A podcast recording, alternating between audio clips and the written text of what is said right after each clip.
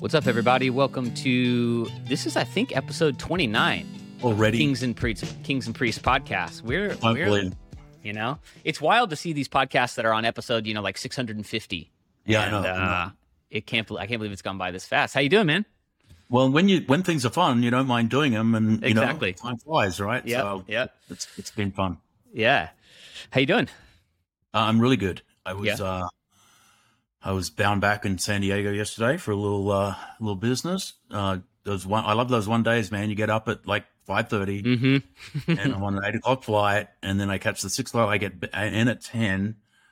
You know, I'm still young enough to be able to do that. Yeah. Uh, it's fun.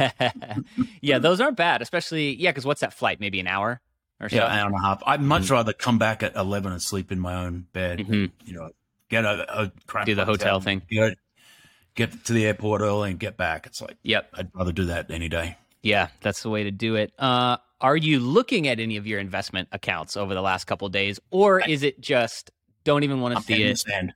Yeah, I'm full head in the sand. I'm not looking. I don't want to know. I had a call from my, uh, my guy. yeah, He's, he's, you know, I'm like, dude, I'm paying you to do this. I Mhm. don't want to know. I don't want to know anything. My So, mom, all my mom, my mom called me yesterday, going, "Ah, the the, the investment guy called me for my thing," and I was like, "Mom, I, I just do whatever he says and just don't Right. look at the daily." I was like, "Cancel the daily email that tells you what happened, so you just don't do see look it." monthly. and I'm Um, not. I'm I'm all invested long term. I'm not. Mhm. I'm not day trading. I'm not Yeah. d- doing crypto run ups. Like I have a little Robinhood account for, for fun stuff like that. Mhm. But you know, any real money that I have is is with the in the hands of professionals, and then it's long term. Yeah, yeah. There. So today's June fourteenth. We're recording this. The rumor is tomorrow the Fed's going to raise rates another seventy-five basis points. that's a lot. Would be a lot for a day in a single at a single time. That in. I don't know Mhm. what it is, but I think it's going to bake Mhm. that in. You know what? I'm not an economist, and I, I'm not, Same. I'm a novice uh, at the best times, but it feels like we need to slap this thing so hard to get it Mhm. in, in, inflation jolted. Mhm. uh, so we don't have to keep doing 75, 75. Like we need Yeah, to right. Mhm. And then let the market react to that. Get it See- done.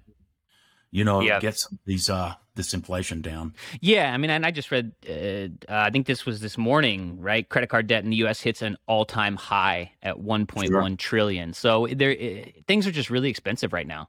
And I guess if it, Well, you know, when you pump trillions in and people Mhm. think they have all this artificial money, when that stops and then you have to do, start doing the reverse, Mhm. uh, that that is going to have an effect on people's Yeah. habits. So, yeah, um, yeah, it's interesting when this happens, right? So yesterday, crypto has the worst day ever.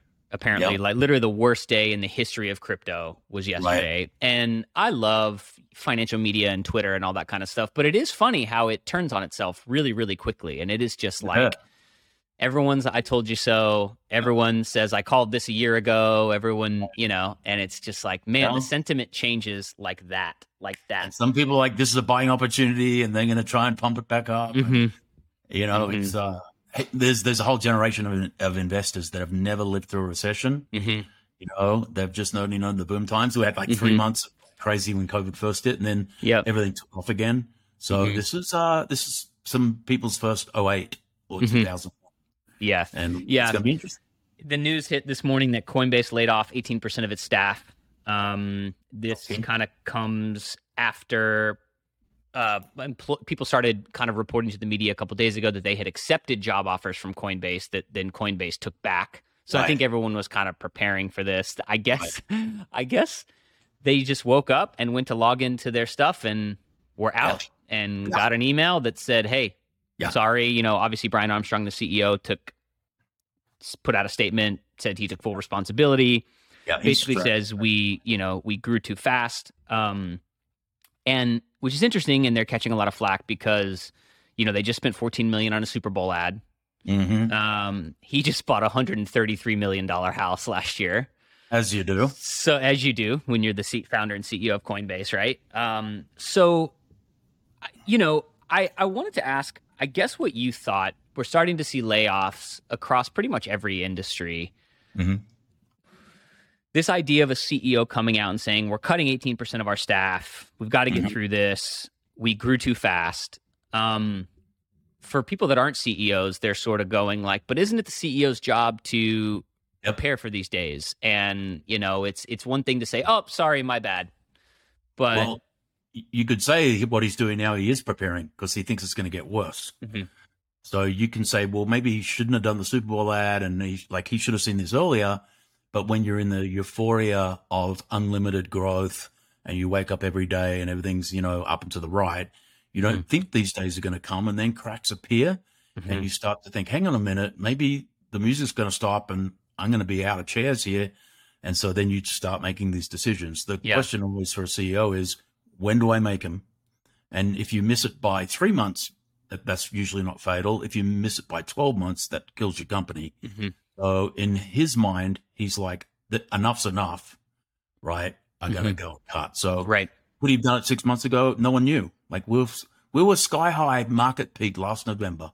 right, So, you know, and then you, you have a like, and it happens in slow motion, but at, at a velocity that is really a million miles an hour. But you're like, you're waking up every day and it's like, oh, this is, is this an anomaly? And then this good bit of news happens and then bam, you get smacked again. yep, and it's like, you wake up when you wake up and you make these kinds of decisions when you make them. Mhm. And CEOs are paid the big bucks to try and to time it. make these decisions. Yeah, Yeah. And you don't Yeah. Mm-hmm. always. Plenty of companies don't make it. But in his mind, he's like, enough's enough. So boom. Yep. 18% is pretty, that's a that's a big. pretty chunky number. mhm. Not like 5%. Yeah, Right? That's, that's nearly, you know, a fifth of your company. mhm. Like, boom. So yeah. look, the timing's the timing, but I, I'm impressed. He just came out and took it and owned Just it did it. Yeah. as you do as a leader. Mhm. And he's like, no, this is, this is what's happening. Mhm. And he's thinking about the rest of his employees and the long term, you know, future of his business. I I saw a a Twitter thread this morning uh, from a CEO, founder and CEO of a startup. I think probably more early stage, and he was kind of going on this rant about. And hear me, I'm not blaming it, and no one's blaming anyone for any of this. But his whole thing was like, it's it's hard to stomach this as a CEO when every month all my investors are telling me to grow, grow, grow, grow, grow. Right. We don't want you to have 200 employees. We want you to have 2,000. So it's Yeah. like he sort of said like the pressure that you get from all angles to Yep. scale and scale really fast. Right. It's not just like the CEO sitting in his office by himself going, "All right, we need to like we need to take this thing to the next level." You're getting the prof- the so is there like is this just part of the cycle or is after this everyone going to look back and go, "Ah, maybe maybe we shouldn't scale some of these businesses so quickly." It's always a cycle, right? Mhm. And the problem is, is when you're in the upswing, you don't think it's going to end, and and you forget Mhm. about fundamentals, and so it takes you know something like what's gone on here in the last three or four months to the point now we're in we're actually we're in, in bear market in the S and P. I haven't been there for a long time. Pull back twenty percent Mhm. right, on the most stable of on the the basket of five hundred companies that are the best five hundred companies in the world Mhm. collectively have lost twenty percent of their value Mhm. and it's happened pretty quick. Mhm. And so it's just, uh, you know, it's a come to Jesus moment, Right. with what's going on in the economy, and then you just have to got to bat down the hatches. You got to cut expenses. You're gonna that means Mhm. letting people go. It certainly means hiring freezes, and uh, you better conserve your cash and make sure that you can sail through. Uh, Mhm. If if the worst storm hits, you you know you're going to make it to the to the other side. hmm The um, CEO of Flexport, Ryan Peterson, tweeted, um, "It may be that many software business models don't work when engineers cost four hundred thousand a year." Which Mhm. I thought was really interesting. Obviously, cheeky. Um, Yep. There's been this conversation of, for the first time in a in a long time, maybe ever, the labor has had most of the power in terms of Yeah. setting the the rate for what they're going to be compensated. Um, he got, he got a ton of hate from this. Someone said, "Spoken like a true CEO." Blame the guys actually building the product instead of the marketing and salespeople blowing hundreds of thousands on crap leads and lunches, and execs making a million a year in bonuses. And and Ryan responded, "Fair enough," which I thought was a pretty funny. Um, Right. But uh, that just brings up a lot of interesting points of you know Yeah. what what got us to this place and and then maybe yeah talk through just this idea of like paying 400,000 a year for an engineer and Well, we talk we talk a lot about markets here, right? Mhm. And um, like a true marketplace, uh, in this case, the product is um, engineering talent, d- developing, writing code. Mhm. That there's, so there's a market for that, and there's a bunch of people that can do it, and it did get to the point where the cost of that, because there's obviously a scarcity and a shortage, Mm-hmm. went up eh, like out of control. Mhm. And these companies employ hundreds of these people, right? So when you talk about, you know, 400k is a lot. Of, like, you know, we pay our engineers a lot of money, and and we love to, but there's a market, right? Right. And and when does the price come down? When the the market forces change, Mm-hmm. and companies are going out of business and can't afford to pay this, and so it's just a cycle, and it happens. It's cyclical, but that's the power of a market. Mhm. And you know, it- just it, as life in general, you're trying to position yourself always, right? In Mhm. in you're trying to leverage whatever you can inside of a market where you have, you know, some skin in the game and get the most out of it. You know, Mhm. for your whether it's your talents or whatever it is. You know, the hard thing is, is like, man, I wish I bought that house when the when you know the prices were down here Mhm. now I'm like trying to buy this thing when the prices are up here. But that's, you know, that's the genius of like 50 years of Warren Buffett. It seems that every single time Mhm. he sells when, when it's high and he buys when it's low. Mhm. It's, it's easier said than done because you got to suspend all emotion Mhm. and do things that are going against the grain. Mhm. And it's just hard to do. hmm Yeah. So what I thought was interesting about this tweet was like, it, and you know this, you have a company. How many employees do you guys decidedly have now? About 180. Yeah. So you have 180, which is like basically managing 180 different personalities and ideas and agendas and thoughts of what they think is important. What one mm-hmm. interesting thing was here is sort of like this back and forth, and there's always this like the engineering versus sales and marketing versus this versus that. How how how do you just as a leader of an organization keep everybody cohesively understanding that what everybody does is really valuable. We're going to mm-hmm. unify under this together and and build, you know. Right. Well, first of all, I, we, you know, we have really good managers, right? Mm-hmm. So I'm. It's rare f- at this point for you know myself and Frank, our COO, Mhm.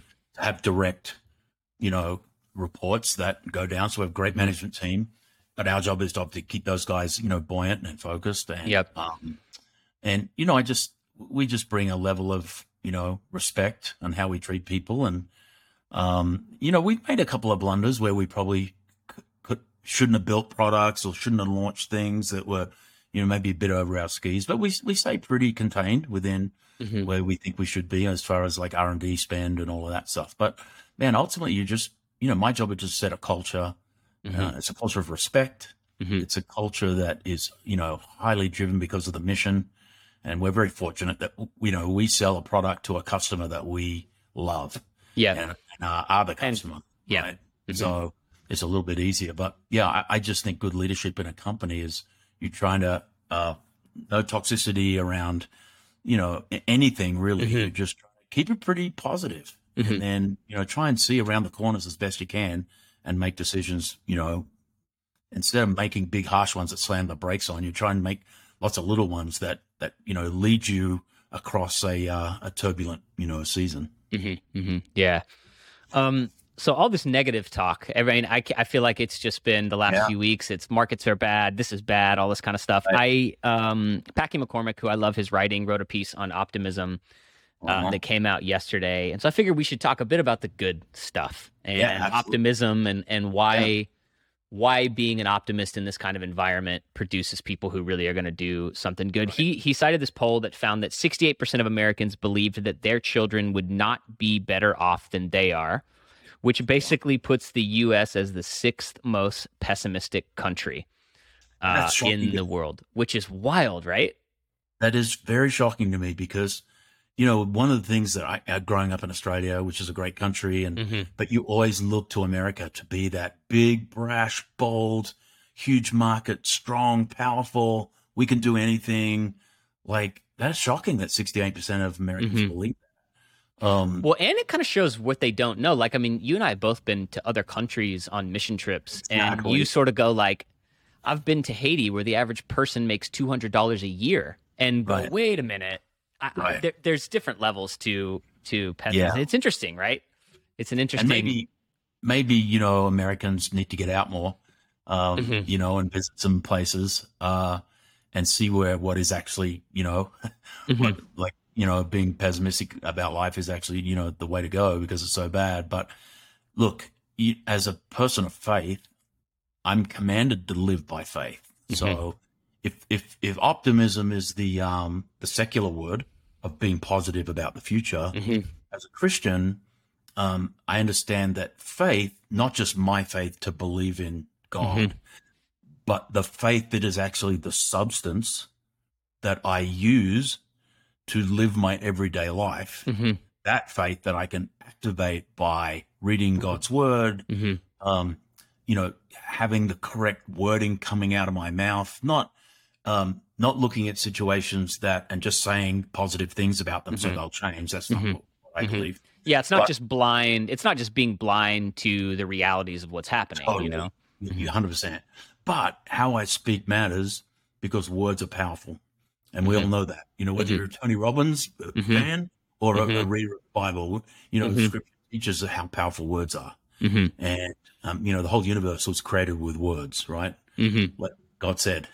Yeah. So, right. So, like all of that. So, optimism for the person of faith is about believing that, you know, God's going to make a way. He's going to guide your steps. He's going to light your path.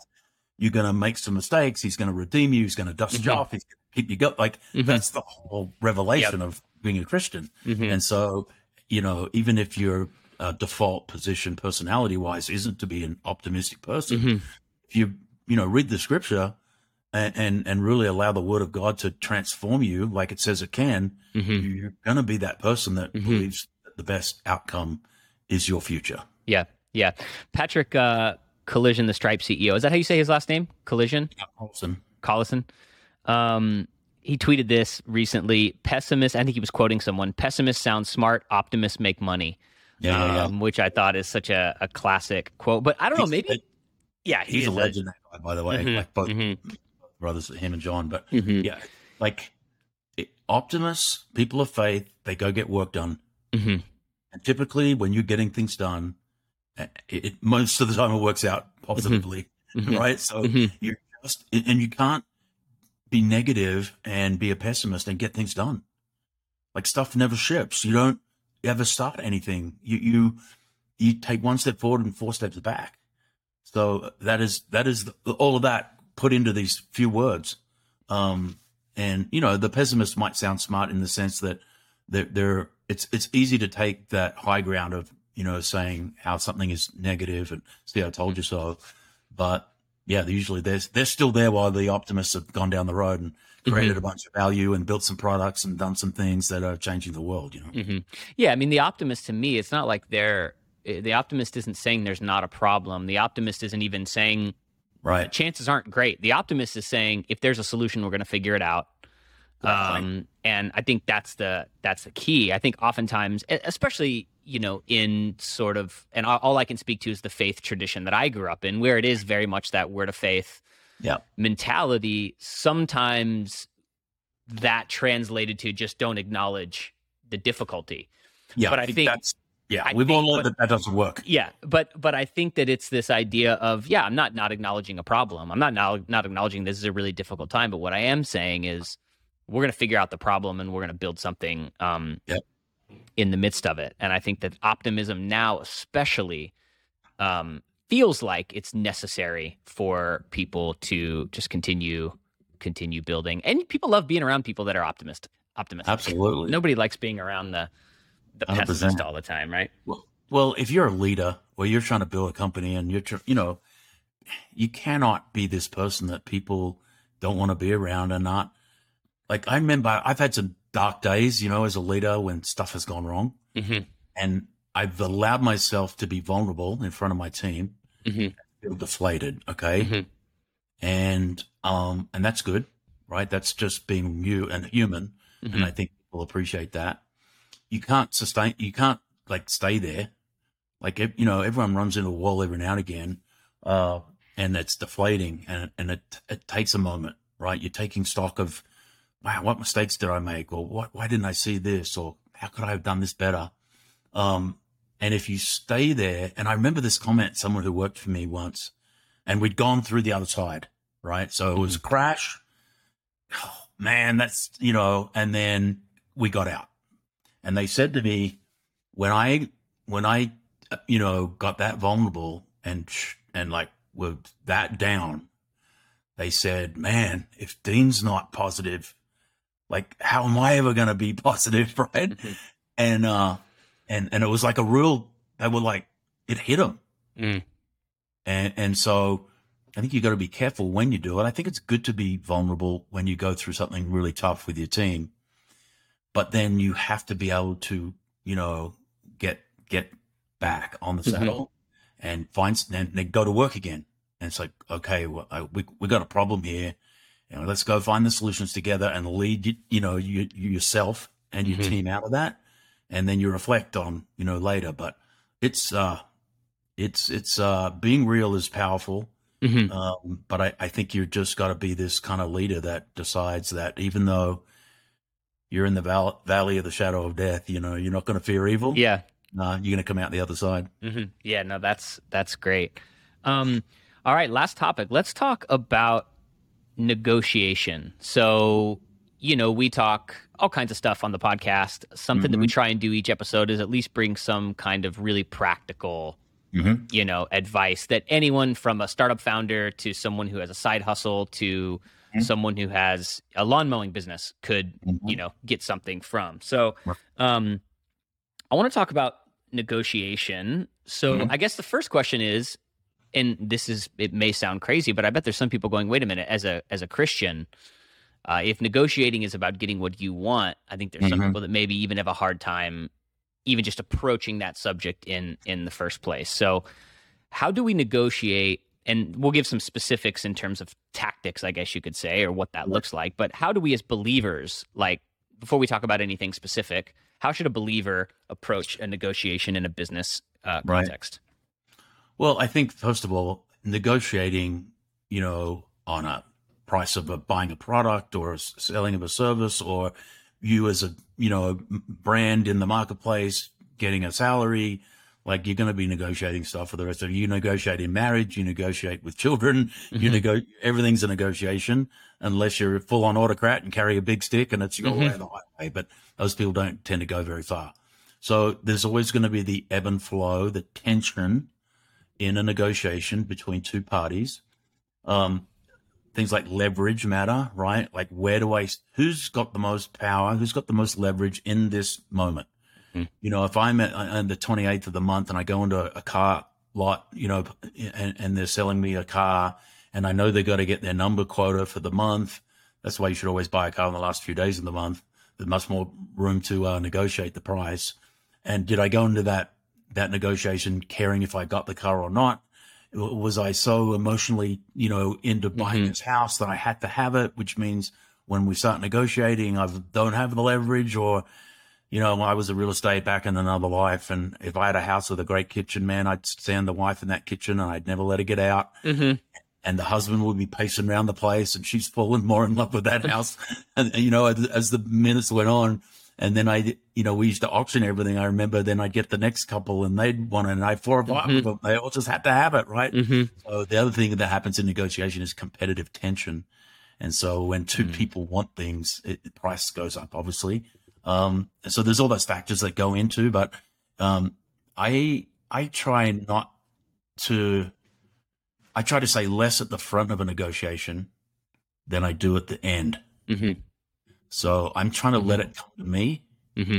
What's coming to me means they want to sell it more than I want to buy it. Mm-hmm. If I'm going to them, that means I want to buy it more than what they want to sell it. And so I'm at a disadvantage. Mm-hmm. So I, I tend to set up, you know, I might light some fires. I might have some, you know, tactics going on around, you know, a particular negotiation. So it comes to me. Mm-hmm more than me going to it. That's how mm-hmm. I do it. Mm-hmm, mm-hmm. Yeah, that's well, that's interesting because the first. So this is a, a list of five ways to negotiate right. uh, that a um, hostage negotiator put together. Right. So I think he was a hostage negotiator turned. Sure. You know, going to teach you how to negotiate, right? So, uh, the first thing he's, I think he's been on Rogan, um, and you know has made all the rounds. But the first thing he basically he basically says is make the first offer. One of the best negotiating strategies is to seize control of the bargaining table. Um, the best negotiators do this by setting the terms of the negotiation. Research has shown that final prices tend to be higher when the seller sets the opening offer, Mhm. um, which I think is interesting. I've never negotiated that way. Anything I've ever done, it's always been that dance of like, so what's the budget? And then the person's like, well, what's it going to cost? And we're going to like, who's going to drop the first thing? And there's always this hesitation. So this kind of like threw me for a little bit because this went against every Yeah. notion that I've ever, ever had. look, if there's a guy holding people hostage with a gun, yeah, you probably want to try and set the terms pretty quick, um, Yeah. and and kind of show who's boss. yeah. But um, yeah, I, I I wouldn't use this tactic in um this particular one Mhm. on you know like we we sign software contracts all the time, and our CFO he's a guru at this. You know, he's better than me it. But you know, we just we have two or three options, and we go to you. You provide X service to us, and we we pit you off each other. Mhm. And, and like you know, we're we're we're not we're not coming in saying I'll take I'll buy it for X. You tell me what you're prepared to sell it for, and then I'll go to Mhm. the other guy and I'm going to find out what he's going to sell the same thing. And are the features the same, or does this one better? And if they are better for you, I'm going to let you know that. Mhm. Say, man, we're looking real hard at your competitor, and you know, my my CEO he wants to buy that one, and you were trying to sell me this one, and tell me why, Yep. right? So it's uh, I guess the context is different, but yeah, I, I um I know the other side of that really well because all my sales jobs have been selling as, as a vendor into businesses, and so I, I, yeah, yeah. It's- you're, yep. You're never the only. If you're a salesperson listening to this, if the person you're selling to is good at their job, you're Mhm. not the only person that they're talking to about Yeah. this most of the time. You know? assume that they are talking to competitors, Yeah. right? Right. Yeah. and we we do that. Um, Mhm. You know, we, we get we get people like, hey, uh, let us look at your, you know, one of our products, and Mhm. and then we know our competition. We know the feature set of our competition. We know the price points of our competition. So when those things come up, we can very easily talk about them and you know give them Mhm. the four reasons why it's better to go with us. So Mhm. um, yeah, it's uh, but look, if you're talking about um, you know buying companies or or you know negotiating a raise or like you just want to know the leverage points you have Mhm. and um and kind of let I, I honestly I just let it come to me Yeah. unless I really want something and I don't care what I pay for it Yep. right that's, that's different it's not a negotiation I just want it I yeah. just need this thing so it's uh it's it's different in different circumstances hmm This one's good. Uh, number two, when discussing money, use concrete numbers instead of a range. Um, yep again, Yeah. it's, yeah you know, that's that final thing, right? Like you've probably done, you've been dancing for a long Mhm. time to get to Mhm. that point. Once you hit, a, once you say a price, that's Mhm. like you're at the end because then it's yes or no, right? Or or a counter offer. But yeah, I I think um, it just you know I've used ranges too. I gotta say, right? Mhm. It's like yep, totally. you know, Yeah. I'm trying to set the turn, like I set the table here.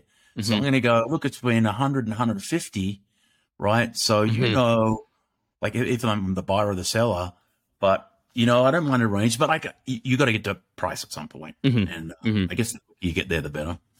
This next one's great because uh, this is the one I've been the worst at and had to Mm-hmm. work on the most, especially in like my sale doing sales days.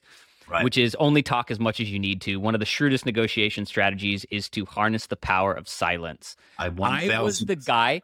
I was the guy that would get off a call and my boss would be like, "Dude, shut up. Stop. Say what you're going to say and stop talking." Wait, Um, you have literally just talked yourself into a corner. Yeah. And that's huge, right? Is just being able to say something and just let it let it that may breathe. be the that may be the number one thing, Mhm. right? So Mhm. you know, we're having a conversation, and I ask a question or I throw something out there, and then the what I have to do then is just stop. Mhm. And it, it a second is awkward. 10 Mhm. seconds is really awkward, Mhm. but you have to wait for the response. If you ask a question and you keep talking, or you made a point about a feature, Mhm. or you made a comparison about your product versus something else, and and and you have to keep talking, you lost. Mhm. And so You know, you know who traps me in this every time is your son, Jake. Every single time we get in any type of argument, he asks a question and then he just sits and stares. And I'll just and we argue. I just argue with him just because it's fun. He's like got that lawyer, you know. Right. So I'm always if he takes one side, I'm gonna take the other. Just it doesn't matter if it's on like is Coke or Pepsi better. We're gonna do it right. Yeah, yeah, and he just has this way of saying something, asking a question, and then just stopping and staring. yeah. And Well, then it- I and then I talk, and then I think I'm done, and he just doesn't say anything and just keeps Yep. talking and staring. So There's this there's this other rule, right? He who speaks first loses, yeah, right? So once you put it's out there, like whoever speaks ne- next, it's just like, it's like losing the negotiation. yeah, And so I, I totally believe in that. And Mhm. less is when it comes to words, Mhm. um, you know, in, in, in that, in that environment. And, but it's really hard to, to not speak, especially Mhm. for the, you're the selling because you're yes. right. You're, Yep. you want, you want to sell that. I got to prove my point, and the person's like, "I know, I, I know my point. I don't need you to prove it. I'm I'm Yeah. good." Yeah. Yeah. yeah. Um. Yeah, that's great, Jake. If you're listening, uh, we'll, we're gonna keep keep going at this. Um. Okay. Uh. Number four: ask open-ended questions and listen carefully. So that's that's great, and I think that's we talk about that even in our selling episodes, right? Is you just you ask questions and you take in information. Yeah, you're you're uh, um, you're asking about problems, asking about solutions that they need. You're, you know, you're trying to talk about like all the pain that your product is going to solve Mhm. by getting them to highlight all the pain that they have by Mhm. asking them these questions on how they're going to use this product and you know how, what, what have you been using to date? Why isn't it working? And tell me about what you've had this thing for five years and you know, why isn't it like doing what? Why are you looking around for something else? Like this Mhm. seems to be working, and they're like, no, it doesn't work. Mhm. And eventually, you start talking about the benefits of what you're selling, and you Right. know, you you've talked them into you've talked them into a corner. Yeah. It's Right. like now they can't not have it. Yeah. Yep.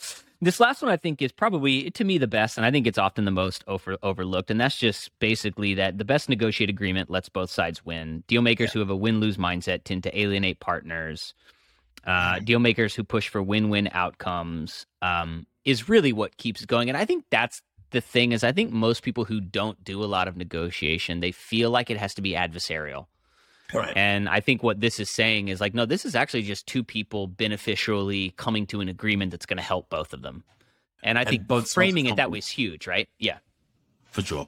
Yeah, Mhm. hundred percent. Like having, depending on what your business is, having repeat business is usually the result of an experience someone had the last time they dealt with you. Mhm. So if that experience was pleasant and they felt like they got true value, Mhm. um, they're likely to buy it again and tell other people they bought it. Right. So Mhm. I think, uh, and that's that's the freest, best advertising you ever get. Having your own customers tell everyone else about them. Um, Mhm. So yeah, I, I definitely think it's uh it's not an emotional thing. Negotiation. It's like I'm just trying to get the best, Mhm. and uh, if and win win is always better than win lose. So yeah, hundred percent Mhm. agree. Yeah. Those are great. Any other thoughts on any of this stuff, man? Negotiation, optimism.